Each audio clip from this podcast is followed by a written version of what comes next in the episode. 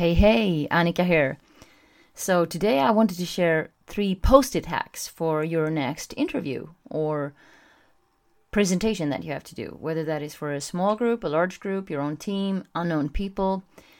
and so, these are initially my little tricks to stay calm, cool, and collected before getting up on a stage and deliver a presentation to anything from a really small group, hundreds, or up to 5,000 people you know, if you're a speaker or if you deliver presentations regularly, you know that sometimes you feel calm and just enjoying it, and then sometimes that crazy nervousness hits you like you get red in the face, pounding ears, like literally as if your ears have grown tripled in size and just go boo boo boo.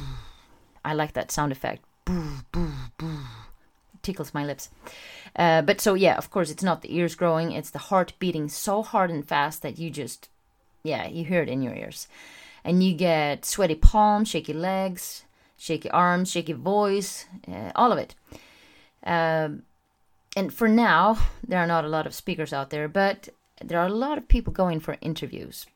Um, the, with my individual clients right now, I have five people who work somewhere who had to be laid off or can no longer stand uh, the atmosphere where they work. So the these past six months, many companies have discovered what kind of leadership they had. So it's been anything from poor leadership, lack of leadership, no leadership, and then if you have shown to have great leadership. But so a lot of people are looking for a new job. Uh, and these little tricks will serve you just as well for an interview or a smaller presentation as a large speaking gig. So, number one, write a powerful message uh, or an encouragement or maybe even a quote, words that mean something powerful to you, that make you feel like, yes. And so you put it in your pocket. You write you write it on the post-it, put it in your pocket or your shoe or wherever there's place for it. Um, and then um, going up on stage you remind yourself of the words, you know that they're with you. Um, I had my last really large speaking opportunity before the world closed down was uh, in front of 5,000 people. And leading up to it, I was just genuinely excited, felt super prepared. And then just 20 minutes before it's time to get up on stage and they call your name and uh, headset on, mic ready, chickadee cheek, clicker, bam, it hits you. So uh, I had written on post its I was made for this moment. I had actually written it on seven post its. So I had in all my pockets of my trousers, I had in my shoes, and I had one in my bra. Uh, I just needed full support system. And the first time I heard these words, um, I was made for this moment, was many years ago. I was going in to pitch a, a workshop for a corporate client and I had never done anything like it before. I was so scared. And my mentor Chris Robinson from the John Maxwell team, he said, you know, if you think of it, in the past, like everything you've done, every bad decision, every good decision, all your experience, everything, it has all led you to right now. So, as a conclusion, you were made for this moment. And when he said it, I just felt like that makes so much sense.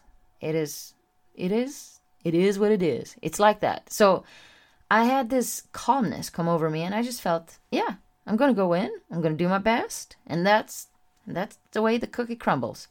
Don't know where that came from, but you get what I'm saying. Um, to feel confident and to know that, yeah, I've done my best to prepare and now I'm going to go in and enjoy this conversation. Um, so there you go. Number one is to write a powerful message. Whether you want to use the same words, you were made for this moment or a quote or words of encouragement from someone you care about, put it on a post it, put it in your pocket, and go do it. Number two, people don't remember what you say, they remember how you make them feel.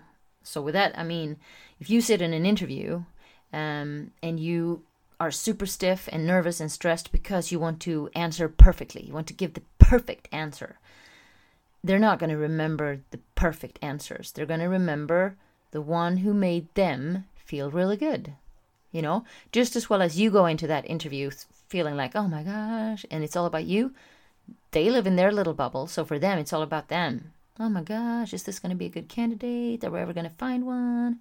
I wonder. So you go in there and um, focus on being as close to the relaxed, natural you, the one that, you know, that you are at home. You bring that into the meeting room. So the best way to get to that, if you feel like I don't understand what you're talking about, um, the best uh, example I can give is imagine that you are with your best friend, like someone you are really close with, super comfortable. You doesn't matter what you do, how you look, what you talk about. You're just super calm. You're just relaxed together. Uh, whether you're watching TV, mm, eating at a restaurant, walking, just sitting, having coffee, or whatever it is you have. Um, so that kind of you, that version of you.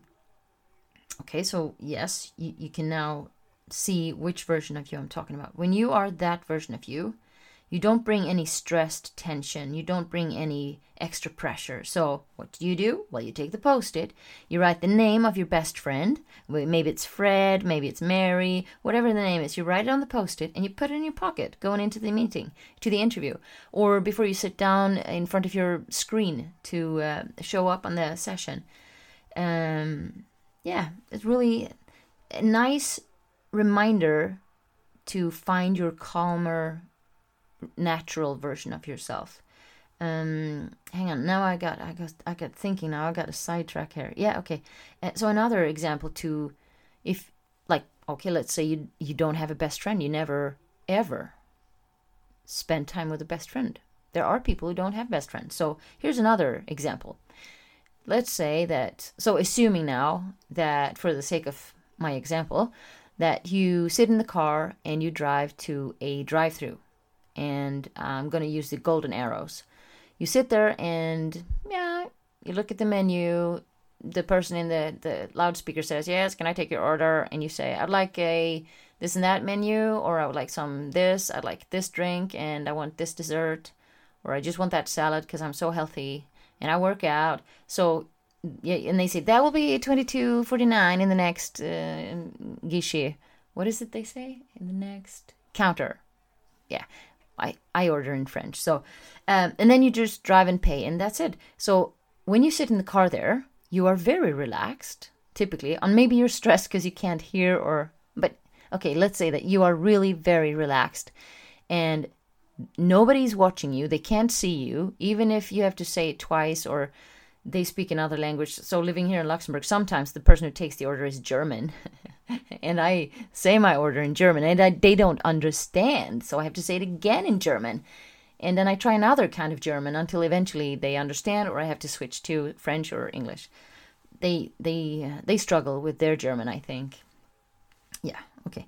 So um yeah, that kind of calmness when you sit in the car and you order your little thing through the window and then you get it through the window and you drive and you eat. That be that calm. When you're stressed, nervous, and uncomfortable, you're not your best. And your answers will do more for you if you deliver them with confidence and in a relaxed way. All right? Number three, last but not least, let's not forget our virtual interviews, our virtual meetings, our virtual web summits, our virtual everything.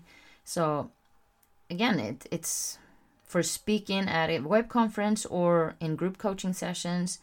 Um, anytime I sit by my computer and delivered to someone or people on the screen, I actually have two post its. The one on the right says, It's so good to see you. and the one on the left is a smiley face.